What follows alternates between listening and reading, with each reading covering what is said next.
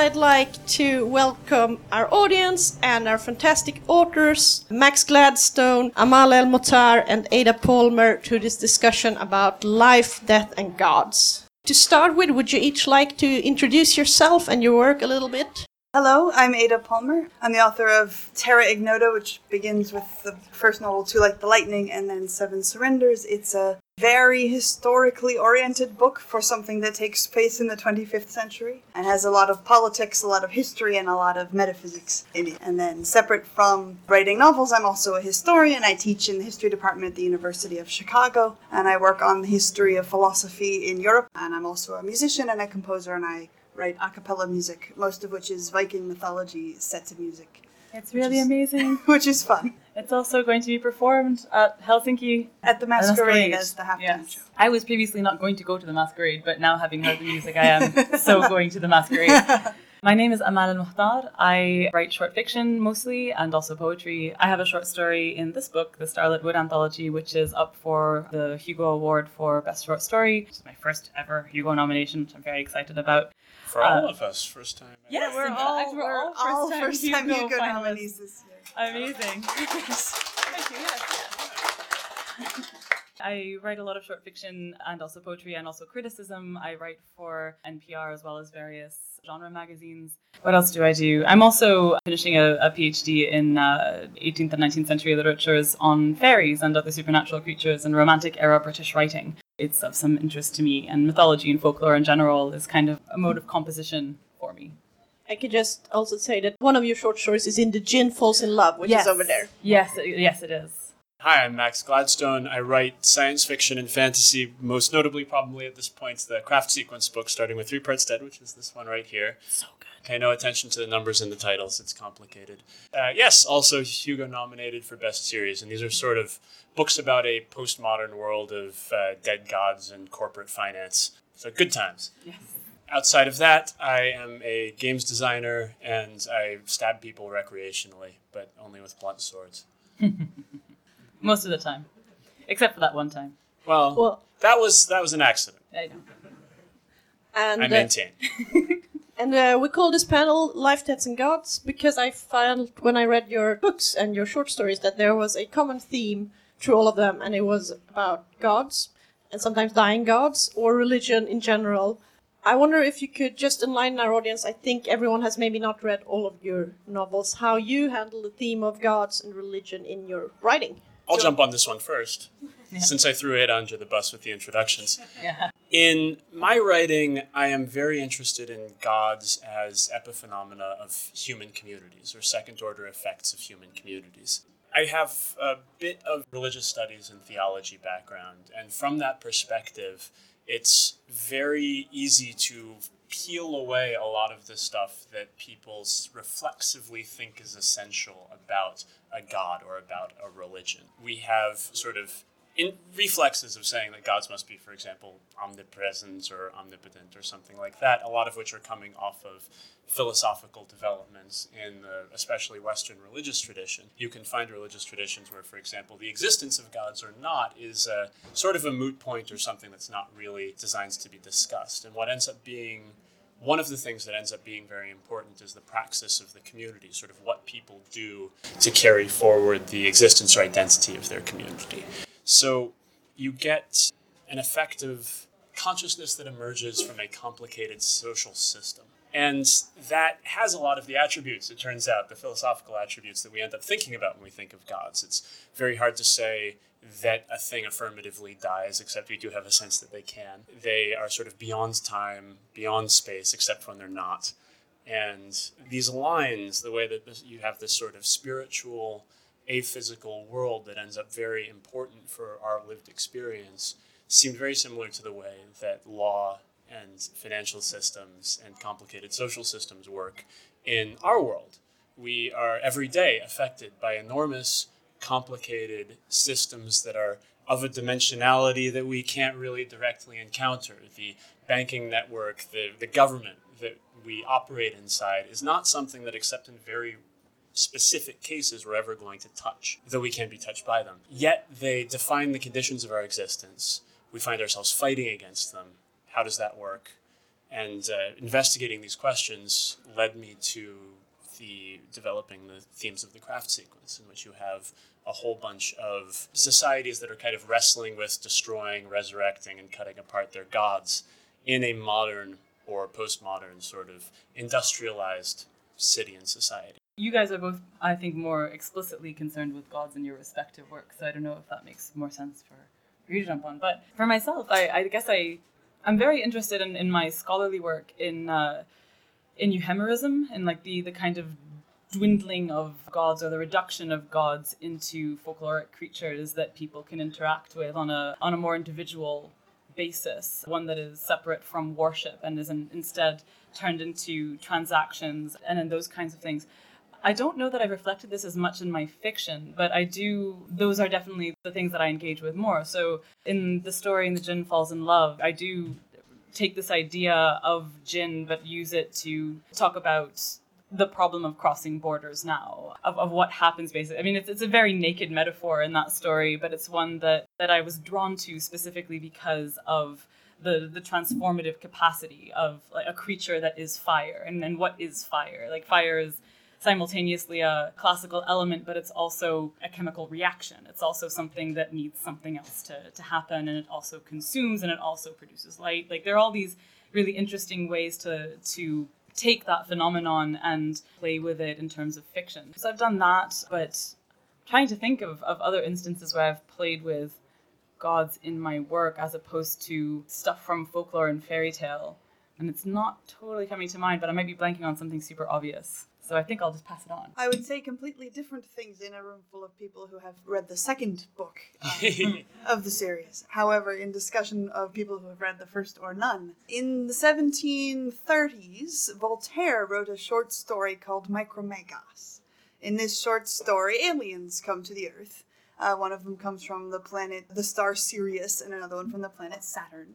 And they have a first encounter with humans who are on a different scale from them. So the humans are so tiny that they pick up a ship, an enormous 18th century sailing vessel, and it's just like sitting on their fingertip. But they eventually figure out how to talk to each other. So it's a first contact story in a totally classic sense. And when they make first contact, what aliens and humans ask each other is the nature of the soul the way that Descartes described it or the way that Thomas Aquinas described it? And can we prove, we know we can prove the existence of God from observation of nature, but can we also deduce the purpose of the cosmos from observation of nature? Or do we need divine revelation to understand the purpose of the cosmos? These are not the questions that we ask of aliens in our first contact stories, because they aren't the questions that are cutting-edge questions for our society, but they were the cutting-edge questions for Voltaire's society. So to him, it was plausible that the first set of questions that would be really important to aliens as well as to humans were these questions about what is the nature of providence? Can we deduce providence's plan from what we see in historical events around us? And when I first read that story, I was fascinated by the idea of science fiction, which is answering the questions of a different time period. Mm-hmm. So Two Like the Lightning is based on an 18th century voice and an 18th century set of questions. And it's set in the 25th century with very classic flying cars and robot tools and a moon base and Mars terraforming going on. But what the narrator is worried about is there providence? What is providence's plan? What can we learn about the attitude of our creator toward good and evil from the events we're witnessing in our world? It's a totally different set of questions that's being asked of this world from any other questions we've asked of a classic golden age flying cars kind of future.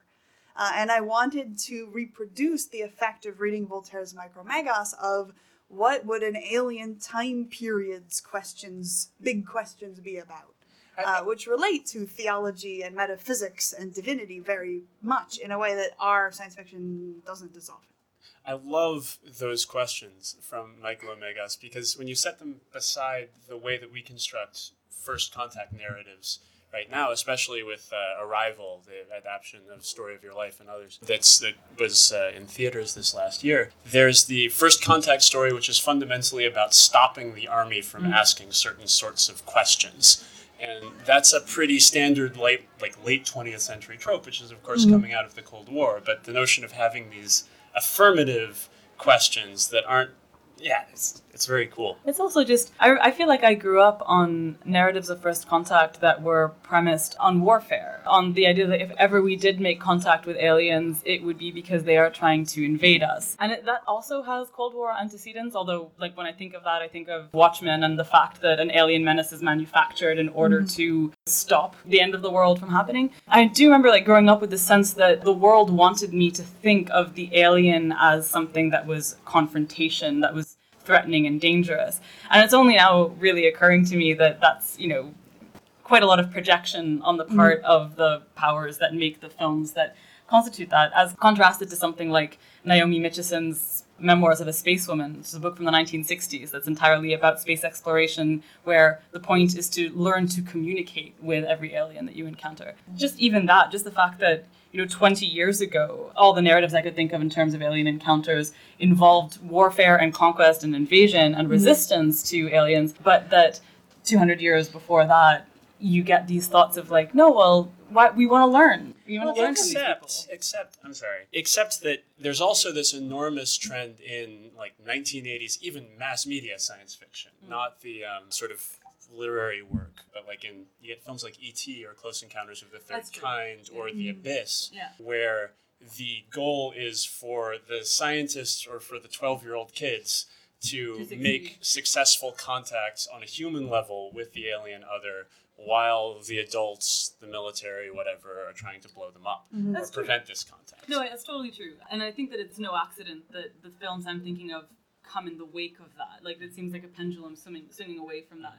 Because I also think of those 1980s films as being kind of drawing on, you know, the UFO frenzy of, God, that was much earlier, but still, like, I read about them at the same time as I was watching those films. So that, I think, talking about the pendulum, we could also discuss, because you have, in fantasy especially, you have often gods, like they are there. And then you have the science fiction, where pendulum swings from a very secular world, like Star Trek, to what I think is now a current type of writing, where you acknowledge that there are religions and they will be important in the future, or so we believe, and different types of religions. Do you have any thoughts about that, secularists and religiosity in science fiction and fantasy? I do, but I wanted to respond to the first thing first. Is that we can always talk about aliens too. Briefly on that, I think one of the centerpieces of the difference between Voltaire and the variety of different modern first contact narratives, which we use to explore heroism, we use it to explore how hard or easy it is to make friends, we use it to explore what is the edge of what is human, we use it to explore whether technology makes us less human or not. And for us, very frequently, almost always, though not always, the difference between us and an alien is often parallel to the difference between self and other, where other is like another race or another people that you've encountered. Mm-hmm. It's not always about race, but it's often of the scale of difference of race. Mm-hmm. So if you think of all of the different Star Trek aliens, except for maybe the Q and the Honda, most of them are different in the ways that let us explore race. For Voltaire, who explored race in a lot of other works, that wasn't what the aliens were about. They were about scale. The aliens were 1,000 times bigger, 1,000 times longer lived, and 1,000 times more intelligent and wise and educated than humans, as humans were to ants. And he was using this to get at the question of scale and how much do we know compared to tiny creatures, and how much does a giant creature know in comparison to us, to try to think about the size of the world in a universe which had just stopped being geocentric and started being heliocentric. So again, it's a different palette of questions, and I think in many ways, we went through this, looted this giant wonderful bookstore and made a pile of the stories with aliens where aliens are different in the way that race is, and a pile of the ones that were different in some other way. Pile A would be way bigger. But there is a variety of stuff that's in Pile B. In many ways is more similar to writing about gods, because often when we're writing about gods, again, we're writing about something that's different on some other level, different in scale, different in duration, possibly infinite in duration, different in knowledge, so that we use, I think we write about fictional religion and fictional gods to serve the same spaces that Voltaire used, filled writing about his aliens. And even when there aren't aliens around, you get science fiction frequently confronting the big religious questions like eschatology and, you know, what is the purpose of human beings? This the sort of Stephen Baxter time and space books, any science fiction that takes a canvas of millions or hundreds of millions or billions of years, the lifespan of the cosmos, ends up dealing with exactly the same sort, some of the same sorts of questions you get in some corners of theology. That's a way that even the structure of the story goes back around to these questions. I think it's really interesting to ask how spiritualism or, well, spiritualism isn't necessary, but how religious structures end up perpetuating forward versus the kind of what I see as sort of a Star Trek-y impression that in the future there will be no religion, probably. Well, in science fiction where religion is showing up, there's two macro categories. There's the category where religion is present as a cultural force, and there are people who have religions, and this is part of the world building and part of the character of the people and present in the story. And there are ones where the metaphysics of the religion is actually real, and whatever it is that is being worshipped or described by the religion genuinely shows up in the story and does stuff. Mm-hmm. And people tend to react really very differently to these two categories of writing about religiosity in a science fictional setting, the category where it's culture and the category where it's real. I feel the need to... I'm totally going to keep on talking about Naomi Mitchison because no one else ever does.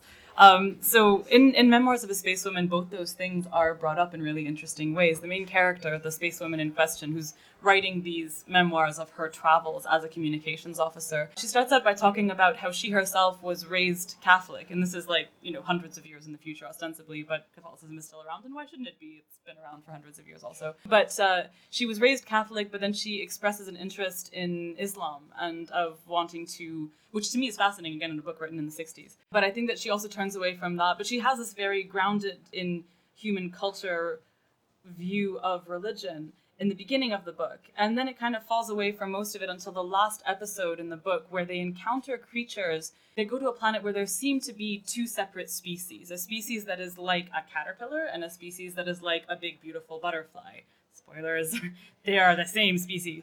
But the way it works is that the butterfly creatures, which are stunningly beautiful, enormous, like they have a quality of the sublime to them, the way that it looks to the humans is that these butterflies are terrorizing the caterpillars. They are trying to make the caterpillars not do the things that are natural for the caterpillars to do, like wallow in mud and be happy in mud and do all sorts of things. The way that they terrorize the caterpillars is by flapping their wings at them in this way that makes them feel intense shame and agony and pain. And the humans are like, this seems terrible. Why is this happening? And then they realize that as part of the physiology of this species, if the caterpillars do not, in fact, wallow in the mud and do the things that are nice for the caterpillars to do, then when they enter their chrysalis period, the butterfly that emerges will be whole and perfect.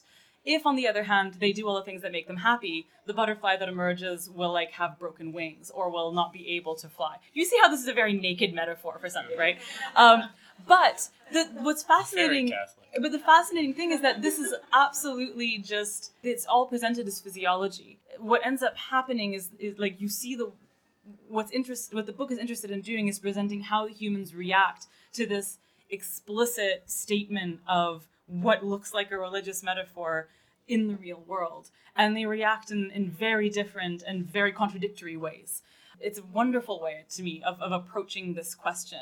If you actually had concrete proof that the rationale of faith like Christianity worked. If you knew this for absolute certainty and there was no faith involved, there was just an understanding of the physiology, how would that change your behavior and what would you do? I mean, would you opt to be a happy caterpillar, or would you opt instead to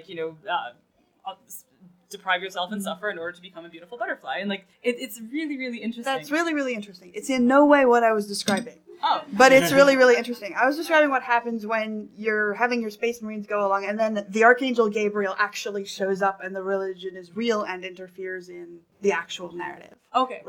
Boom. Because people react very violently to that. So I'm one of four human beings who liked the end of Battlestar Galactica, right? And what happened there? The religion, which lots and lots of people have been interpreting as culture, as this is very interesting world building, this is very interesting culture, this is very interesting characters who have these interesting opinions, was suddenly real.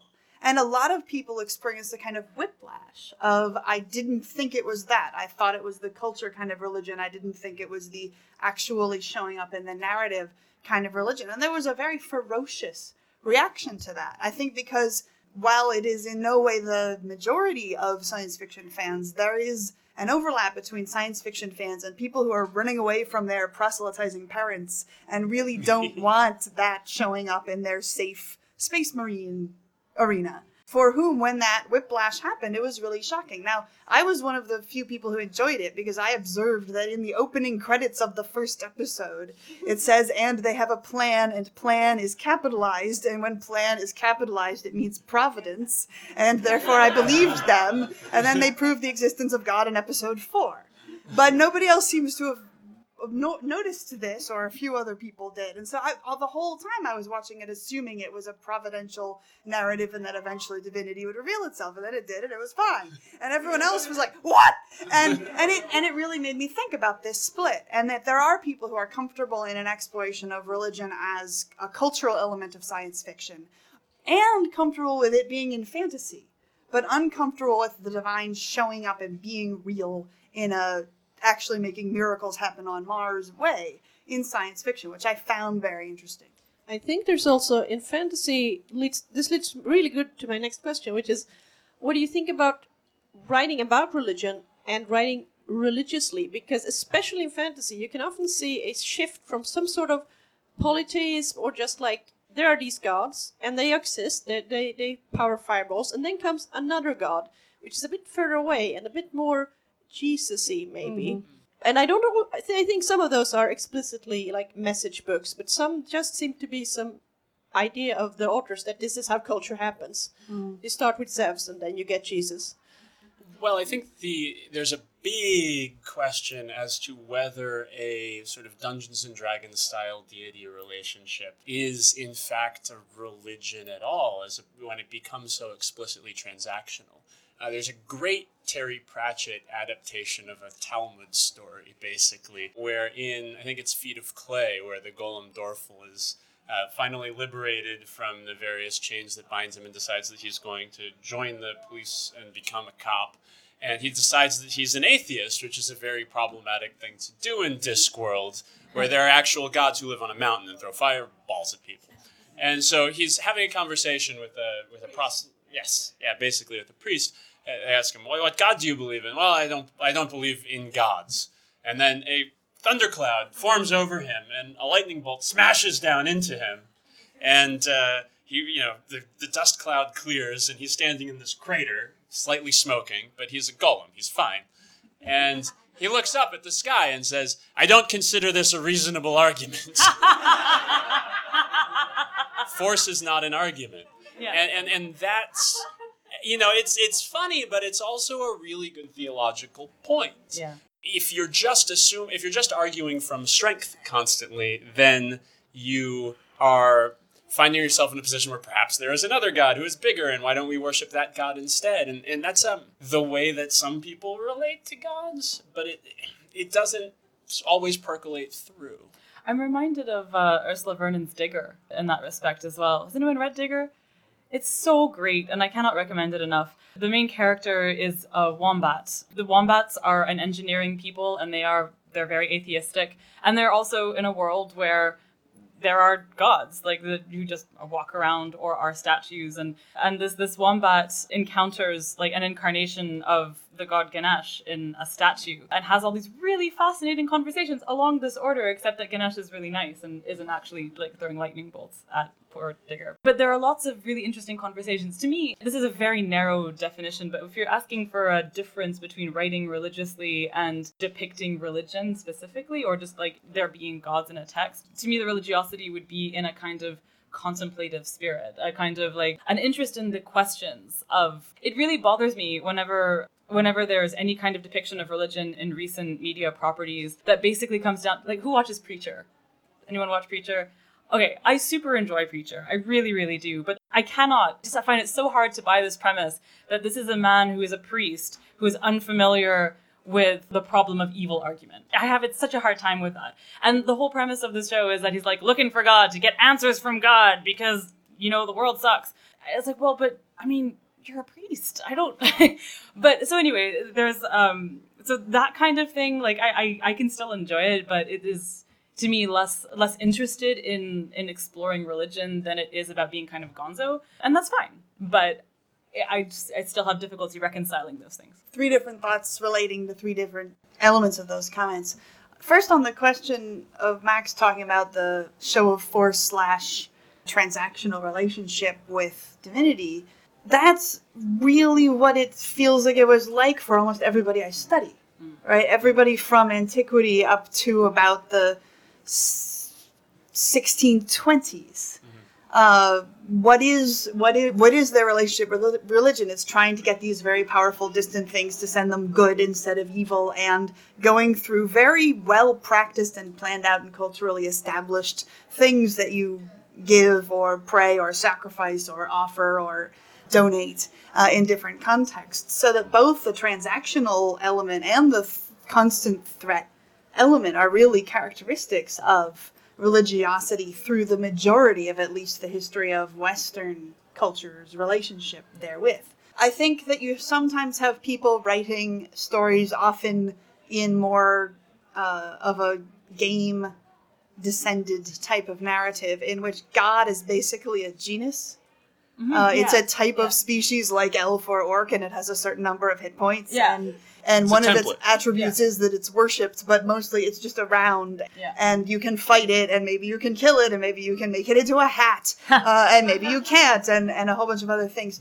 And it doesn't relate to metaphysics any more than an orc or a dwarf or an elf does. And there are other ways of writing about it where there is a metaphysics, and there are gods, and the gods and the metaphysics are interlinked and match each other. And interaction with one is interaction with the other. Knowledge about one is knowledge about the other. And learning about them isn't either the biology of the world or the culture of the world. It's actually the underlying metaphysics of the universe that the world is in. And that's a very different way of writing about gods than the god as a species that you go fight like wolves only with cool special effects. Or woo to your side or like, exactly. Relating to the initial question about how often you see there are a bunch of gods and then a new god shows up that feels more like a monotheistic god and then there is a confrontation. I think that's one of the many stock ways of writing about polytheistic and monotheistic-esque things in fiction. I think another one you see a lot is the whole world has a monotheistic religion, except for there's still memories of the oppressed, half-forgotten polytheistic religion. And frequently the monotheistic religion never actually does anything. It has no real power and is probably wrong, but the good, positive magic still resides with the people who still carry on the old beliefs of the... You see that recycled in a wide variety of narratives as well. And I think there are different ways of looking at that confrontation. But I also think that generic polytheistic deity and generic monotheistic deity are fixed genuses that people pull in a lot, and when trying to imagine what an imagined religion in a science fiction or fantasy setting might be like, reach for one or reach for the other. And it's interesting to see how frequently they're reaching for almost a generic prepackaged metaphysics as well. So, for example, there's lots of fiction which uses the Viking gods. And almost all of it has the metaphysics of Greco-Roman gods. It doesn't have the metaphysics that the Viking Eddas actually outline. There is this expectation that this is the polytheistic metaphysics, and therefore if you have polytheistic gods, that's how it's going to operate. And it doesn't matter whether it's the Viking gods or the Celtic gods or the Egyptian gods. Somehow it's all going to operate the way the Greeks do, because that's what people got taught in school most in the second half of the 19th century and the first half of the 20th. So that's how a lot of our earliest mythology textbooks described this stuff. And it's incredibly rare to see someone who's not only using the awesome stories and names in a mythos, but actually using the unique metaphysics that each one of these cultures had to go with the divinities that populated its past. And the metaphysics often ends up being a late Christian, especially a late Protestant Christian metaphysics, when you're describing especially the sort of distant one true God who doesn't necessarily intervene very much in basis. But there are all sorts of powerful orders of being that are running around having their way with people and wrecking shit. That is the way that from the perspective of a lapsed Protestant, a history with pagan gods looks. And I think it's no accident that a lot of people who are writing these sorts of narratives are coming out of that kind of a background. And they're also writing everyone too nice and having way too little weird sex, because that seems to be like general for a lot, especially the Greek and Asgardians. Mm-hmm. I have some more questions, but I thought we could see if anyone in the audience have one. If you ask your question in Swedish or English, then I will repeat it anyway so that we can record this. How you would react differently, perhaps, to Battlestar Galactica if you came from an atheist background, or if you later developed religion and it was set to Ada Palmer specifically. I think that that a negative reaction at that moment in Battlestar Galactica doesn't reflect the beliefs of the person, or necessarily the specific beliefs of the background. It reflects the presence of trauma. It reflects this person associating this with things that are unpleasant and uncomfortable and unsafe. And so it reflects someone who has had fights over this.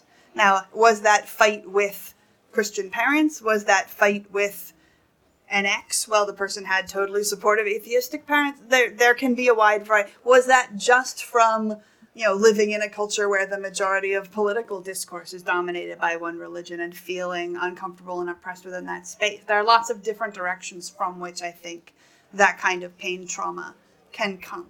But that it has the same kind of thing of, you know, if you lost someone who's beloved to you in a car crash, you have trouble watching television about car crashes, no matter how brilliantly written it is. It's upsetting. And I think that a lot of that was that. Could I also... so I actually haven't... I've watched like 2 seasons of Battlestar Galactica and didn't see the ending. But all the friends I know... Did you notice when they proved the existence of God in episode 4? No, I was going to ask you what you meant by that. But all my friends who were really, really dissatisfied with the ending, I think did so not from a place of trauma, but from a place of feeling like it hadn't been set up in the protocols of the story. So the things that you identify, it sounded like you were identifying protocols of a story a certain way, and it was really satisfying to you when those protocols were fulfilled. But in this case, my friends who were just like, what? Just felt it was not set up, or that it was a cop-out. I think people were willing it away. I think people were seeing the thing and saying, "Oh no, they didn't really just prove the existence of God. That's just because he's crazy." So there's the sequence where Baltar has to choose at random, which is the thing, yeah. And then he chooses successfully, and then he has the conversation with the head six and says, "This was providence, and I'm an instrument of God." And she says, "Yes," and that's the end of the episode. Why is and that's the only reason that they survived. The sentence, "I am an instrument of God," is not subtle. Lots of people said there was no foreshadowing of religiosity in Battlestar Galactica. On the other hand, six may be lying. I was going to say, on the other hand, we do have some examples, multiple ones, through history of people who have been lying about being the instrument of God. But we had another question. Do you think that it is a cultural influence on the science fiction genre because it is so dominated by US and UK authors? I think that's absolutely correct. I think there are sort of fundamental cultural categories that affect the way that we view the future or the way that we go to create secondary worlds or subcreations. It doesn't help at all that the roots, especially of the fantasy genre, are coming out of Tolkien and C.S. Lewis and a sort of reading circle of Christian apologetics, very sophisticated Christian apologetics, but nevertheless, this is one of their profound intellectual interests. When you look at cultures that have slightly different categories, it's easy to get very essentialist and to stumble into weird spaces here. You know, you look at, in the Analects of Confucius, there is a point at which somebody, I think it's Huizi, but I could be wrong, asks Confucius, "What do we do about life after death?" And Confucius answers, "Well, you don't know how to live yet, so why are you worried about what happens after you die?" And then Huizi, it can't be Huizi, Huizi's the good guy. Anyway, but then the disciple asks, "Well, what about gods then?" And Confucius's response is, "You don't know how to deal with people. Why are you worried about gods?" And does this stop there being a robust trade in propitiatory offerings to local spirits and to, like, building things out of peach wood to ward off devils? Absolutely, it does not stop this. This trend continues all through Chinese history. But there's also this thread of different philosophical and religious interest and investment in what religion does. That's right there in one of the major root texts of the culture, which generates a different sort of thinking and a different sort of relationship. So I think the roots absolutely do manifest in the branches and berries. Yeah, I just want to clarify something. So you were saying that to Swedes, North American and UK literature looks a lot more religious than okay. So that's really interesting to me because for one thing. Could I just ask, do you agree? Does the audience agree? Yes. I think what Jen is trying to say is that in Sweden, many atheists are more secularists than in the US, where being an atheist is a very active choice of being an atheist. I see. No, that's fine. Because there were so many, I think there are lots of facets to this question, and it's a very, very interesting one. And I'm very delighted to learn this, perspective as well.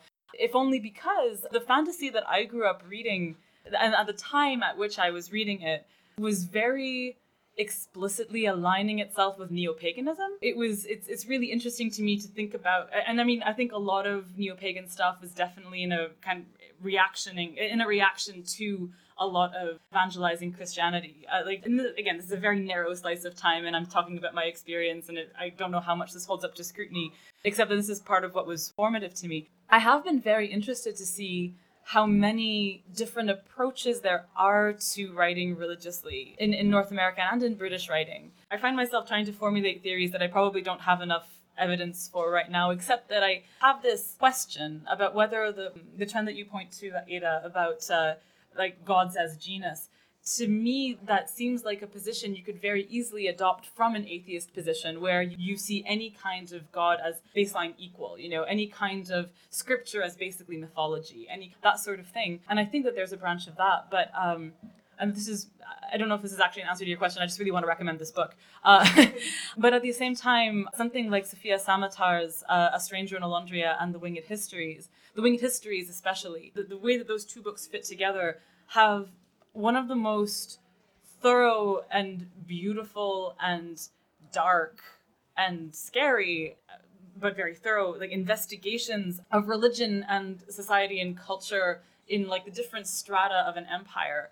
That was mind-blowing because it wasn't a backgrounded thing that was informing the morals of the book. It was a very clear-eyed and a very kind investigation of how a monotheistic religion interacts with a polytheistic one. So what you talk about in terms of the books that have a monotheistic religion, but, a suppressed polytheistic one and all the magic is there and blah, blah, blah. Mm-hmm. She absolutely does not do that. She sees both these, she shows both these traditions as full of the numinous and as fundamentally incompatible. It's wonderful how she does that. And it's wonderful how she makes that interact with layers of near history so that you get a generation's memory of what the religion was, and then two generations later they've adopted the memory of its suppression and the desire for it again, and the equality of it is fascinating to see, and it's very much modeled on a lot of the sectarianism of the Middle East. It's just fascinating. I can't recommend them enough, so just read Sophia Samatar. She's really great.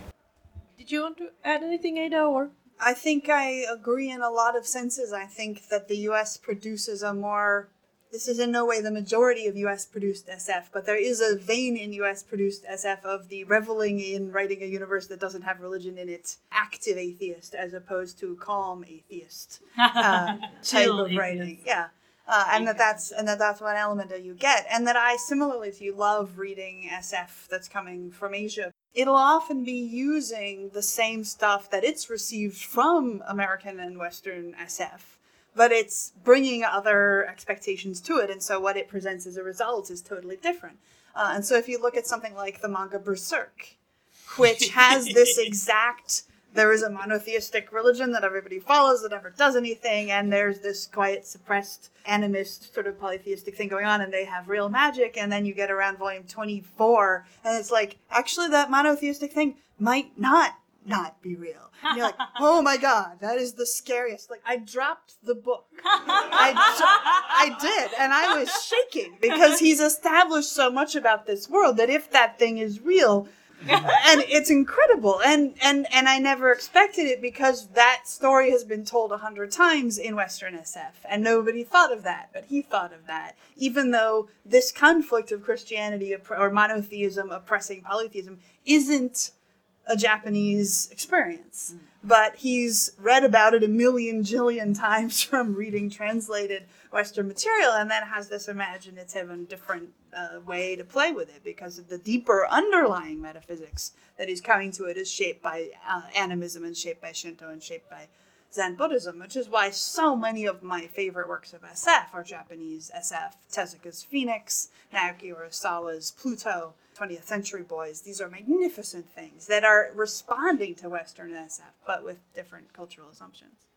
And we are nearing time when the signing will start. So do you have any short final words you'd like to say on the topic, or a book or manga recommendation you'd like to give to our audience? If they're interested in Life, Death, and Gods, then we'll round off. We'll have a short break, and then the signing will start. I guess I have a very short follow-up question also to the... just as a, this is culturally fascinating, to the Battlestar Galactica question of, people seeing that episode and not believing the thing. So this book, it says there's providence. It says a million jillion times that there's providence. You see a miracle happen in chapter 2. You see miracles happen a bunch. They're called miracles. The narrator goes on and on about how there's providence. I've had people read this and then read book 2 and then be like, there's providence. What? I didn't expect the miracle to be a miracle. It was called a miracle at the beginning. But people were like, no, I was sure it was going to turn out to secretly be a technological thing. It was going to turn out to secretly be science. Because there's a flying car on the cover of this book. It can't have God. And people really do, no matter how many times you say it's the thing, have the ability to will it away. If it's something that's uncomfortable and they're trying to carve out a comfortable space, which would otherwise be uncomfortable. Now, lots of other people read it and believed it and were like, great. Yeah. But it was just, it's a fascinating thing that can, not a lot, but it can occur. Totally. I mean, to me, the thing is just that that information is like being given to us by a really unreliable character, by two really unreliable characters, one of which is sort of doubly unreliable because we don't know whether or not she's a hallucination. That to me sort of puts in I don't feel like, especially in episode 4, and I mean, I think it's just a general trend in narrative is that information that we're given at the beginning of a book will be revisited and complicated over the course of the book, so that your Act 1 information might exist only to be troubled, or like it might a firearm on a mantelpiece, it to be fired later in a different way. So you go saying, interesting, this may turn out to be true or not to be true. Yeah. As opposed to going forward, sure that it's not true, which is different. But that means that it is different than saying that it has been proven in episode 4, right? I mean, I think But these are people who say there was no foreshadowing of this. Oh, well, that's fair. Right? I mean, that's not... And there wasn't no foreshadowing of this. Now, it could have turned... And I watched the whole thing braced for the possibility that it would turn out to be false. Mm. Right? And worried that it would turn out to be false, because I would be sad. This theology is really nifty. I really like it when it's there. And I was really relieved when it was. But I was prepared for both possibilities. Any closing words from Max, maybe, or Amal? Oh, yeah, sure. I've got one book recommendation, which is a little bit silly. Rudolf Bultmann has this amazing little pamphlet called The New Testament and Mythology. And this is a German existentialist theologian from the early 20th century, but it's very readable, promise, and the beginning premise of it. It's interesting also as a sort of line that a lot of Christian thought, maybe mainstream Christian thought, could have taken at one point, but didn't, at least in the States, which is like, okay, we have this inherited mythology of a tripartite world where there's a hell realm and an earth realm and a heaven realm. People are moving between those in different policies. And we know basically now that that's not true. Like, we've been under the earth and we've seen what's there. And we are starting to go into the sky and we see what's there. And the more we study about science, the more it seems like this is not the way that the physical world that we are inhabiting functions. And moreover, there's nothing about that world picture that is unique to the religion that Bultmann, as a Protestant, professes to believe. So if that's the case, if it's not there, and if there's nothing unique about it, what is actually going on? Like, why do we go to church? Why do we do these sorts of things? And it's an amazing, like, 45-page essay about that question, which is, I think, a sort of, especially in the States, which is kind of riven by questions of religion all throughout our politics and social life. So I think a pivotal element of negotiation moving forward. But I don't know, stuff that makes me interested anyway. Another book I want to recommend that I find just super interesting because of how it interacts with the real world and the stuff that I study is a book called The Secret Commonwealth of Elves, Fauns, and Fairies by Robert Kirk. And it was written in, I think, 1690 or 1692. And what's fascinating about it is that this is a Christian minister, who writes this book about fairies as if they are a for real other race, like that for real exist, they for real have different species amongst them, and he's writing this book as like a taxonomy of them, basically.